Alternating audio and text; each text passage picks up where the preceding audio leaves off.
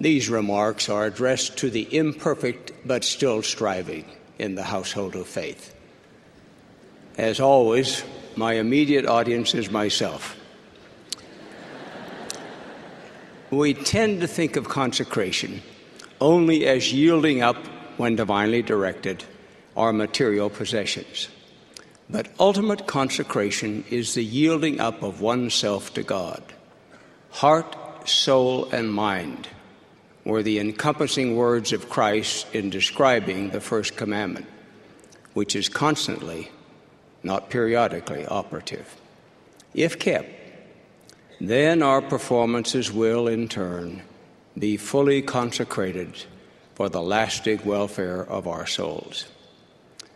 Such totality involves the submissive converging of feelings, thoughts, words, and deeds, the very opposite of estrangement. For how knoweth a man the master whom he has not served, and who is a stranger unto him? and is far from the thoughts and intents of his heart. Many ignore consecration because it seems too abstract or too daunting. The conscientious among us, however, experience divine discontent because of progression mixed with procrastination. Hence, loving counsel is now given with the confirmation of this direction encouragement to continue the journey, and consolation as we experience individually the inherent degrees of difficulty. Spiritual submissiveness is not accomplished in an instant, but by the incremental improvements and by the successive use of stepping stones. Stepping stones are meant to be taken one at a time anyway.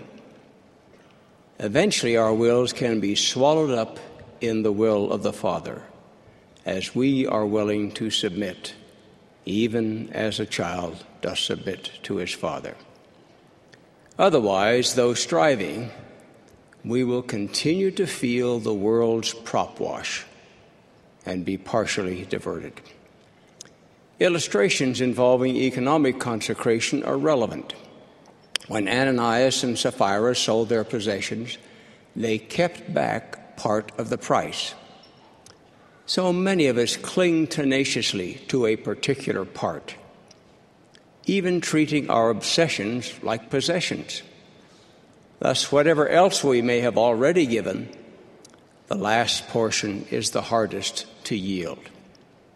Granted, partial surrender is still commendable, but it resembles more than faintly, the excuse I gave at the office. We may, for instance, have a specific set of skills which we mistakenly come to think we somehow own. If we continue to cling to those more than to God, we are flinching in the face of the consecrating first commandment. Since God lends us breath from one moment to another, hyperventilating over these distractions is not recommended. A stumbling block appears when we serve God generously with time and checkbooks, but still withhold portions of our inner selves, signifying that we are not yet fully His. Some have difficulty when particular tasks enter their sunset phase. John the Baptist is a model, however saying of Jesus' growing flock, He must increase, but I must decrease. Mistakenly regarding our present assignments as the only indicator of how much God loves us only adds to our reluctance to let go.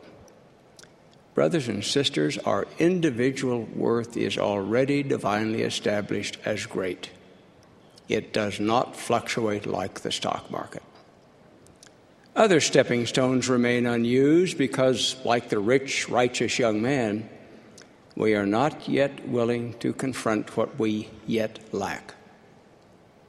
A residue of selfishness is thereby exposed. Shrinking occurs in so many ways. The terrestrial kingdom, for example, will include the honorable, clearly not bearers of false witness yet they were still not valiant in the testimony of Jesus. The best way to valiantly testify of Jesus is to become steadily more like him. And it is that consecration that carves out the emulative character.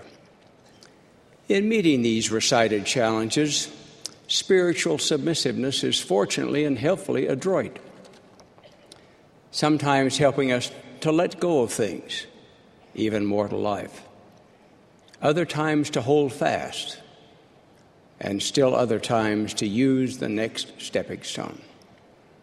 But if we lack proportion, the next few yards can seem so formidable. Though aware of how God blessed ancient Israel to escape from mighty Pharaoh and his hosts, myopic Laman and Lemuel still lacked faith in God to help them with a mere local Laban. We can also be deflected if we're too anxious to please those who are ascendant in our professional and avocational niches. Pleasing other gods instead of the real God still violates the first commandment. We sometimes even defend our idiosyncrasies, as if these protrusions somehow constituted our individuality. In a way, discipleship is a contact sport as the prophet Joseph Smith testified. Quote, I am like a huge rough stone, and the only polishing I get is when some corner gets rubbed off by coming in contact with something else, striking with accelerated force. Thus I will become a smooth and polished shaft in the quiver of the Almighty. End of quote. Since knees often bend long before minds, holding back this part deprives God's work of some of mankind's very best intellects. Far better to be meek like Moses, who learned things he never had supposed. Yet, sadly, brothers and sisters, in the subtle interplay of agency and identity, there is so much hesitation. The surrender of the mind is actually a victory because it then introduces us to God's stretching and higher ways. Ironically, inordinate attention, even to good things, can diminish our devotion to God. For instance, one can be too caught up in sports and the budding forms of body worship we see among us. One can reverence nature and yet neglect nature's God. One can have an exclusionary regard for good music, and similarly with a worthy profession.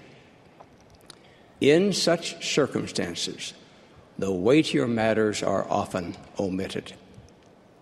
Only the highest one can fully guide us as to the highest good which you and I can do. On the two great commandments, Jesus declared emphatically, everything else hangs, not vice versa. The first commandment is not suspended just because of our vigorous pursuit of a lesser good, for we do not worship a lesser God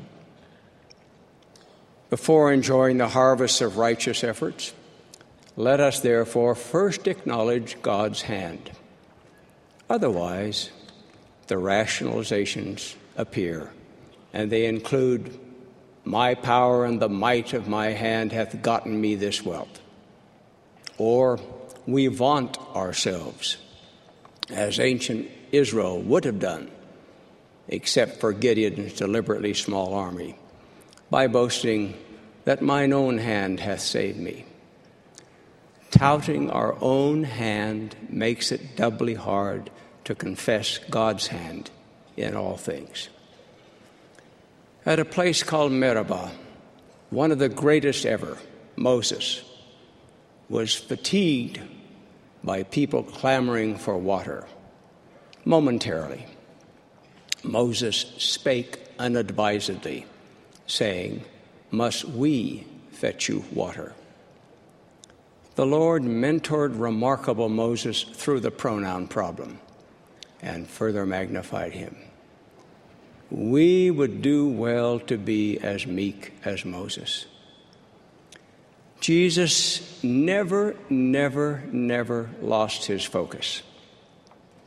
Though he went about doing so very much good, he always knew that the atonement awaited pleading with perspective Father, save me from this hour. But for this cause came I unto this hour. As you and I develop additional love, patience, meekness, the more we have to give God and humanity. Moreover, no one else is placed exactly as we are in our opportune orbits. Granted, the stepping stones take us into new territory, which we may be very reluctant to explore. Hence, the successful users of the stepping stones are powerful motivators for the rest of us. We usually pay more attention to those we quietly admire. The hungry prodigal son remembered the menus in his home, but he was also drawn by other memories, declaring, I will arise and go to my father. In striving for ultimate submission, our wills constitute all we really have to give God anyway, brothers and sisters. The usual gifts and their derivatives which we give to Him could be stamped justifiably return to sender with a capital S. Even when God receives this one gift in return, the fully faithful will receive all that he hath. What an exchange rate! Meanwhile, certain realities remain God has given us our lives, our agency, our talents, and our opportunities. He has given us our possessions. He has given us our appointed mortal spans, complete with the needed breaths. Guided by such perspective, we will avoid serious errors of proportion. Some of these are far less amusing than hearing a double quartet and mistaking it for the tabernacle choir.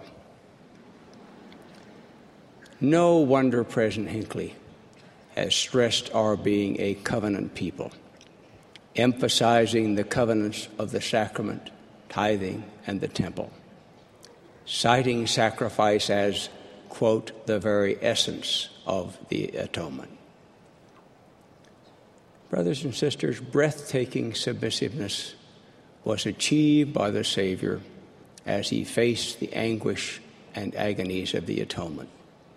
And would that he might not partake of the bitter cup and shrink. On our small, imperfect scale, we face tests and wish that these would somehow be taken away. Consider this. What of Jesus' ministry if he had performed additional miracles but without the transcending miracle of Gethsemane and Calvary? His other miracles brought blessed extensions of life and lessened suffering for some. But how could these possibly compare with the greatest miracle of the universal resurrection? The multiplying of the loaves and fishes fed a hungry multitude. Even so, recipients were soon hungry again, while those who partake of the bread of life will never hunger again. In pondering and pursuing consecration, understandably, we tremble inwardly at what may be required. Yet the Lord has said consolingly, My grace is sufficient for you. Do we really believe Him? He has also promised to make weak things strong. Are we really willing to submit to that process? Yet if we desire fullness, we cannot hold back part. Having our wills increasingly swallowed up by the will of the Father actually means enhanced individuality, stretched, and more capable of receiving all that God hath. Besides, how could we be entrusted with His all until our wills are much more like His? Nor could His all be fully appreciated by the partially committed. Frankly, it is our prospective selves we betray by holding back whatever the part. No need, therefore, to ask, Lord, is it I? Rather, let us inquire about our individual stumbling blocks. Lord, is it this? We may have known the answer for a long time and need resolve more than his response. The greatest happiness in God's generous plan is finally reserved for those who are willing to stretch and to pay the costs of journeying to his regal realm. Brothers and sisters, come, let us anew this journey pursue. In the name of the Lord of the outstretched arm, even Jesus Christ. Amen.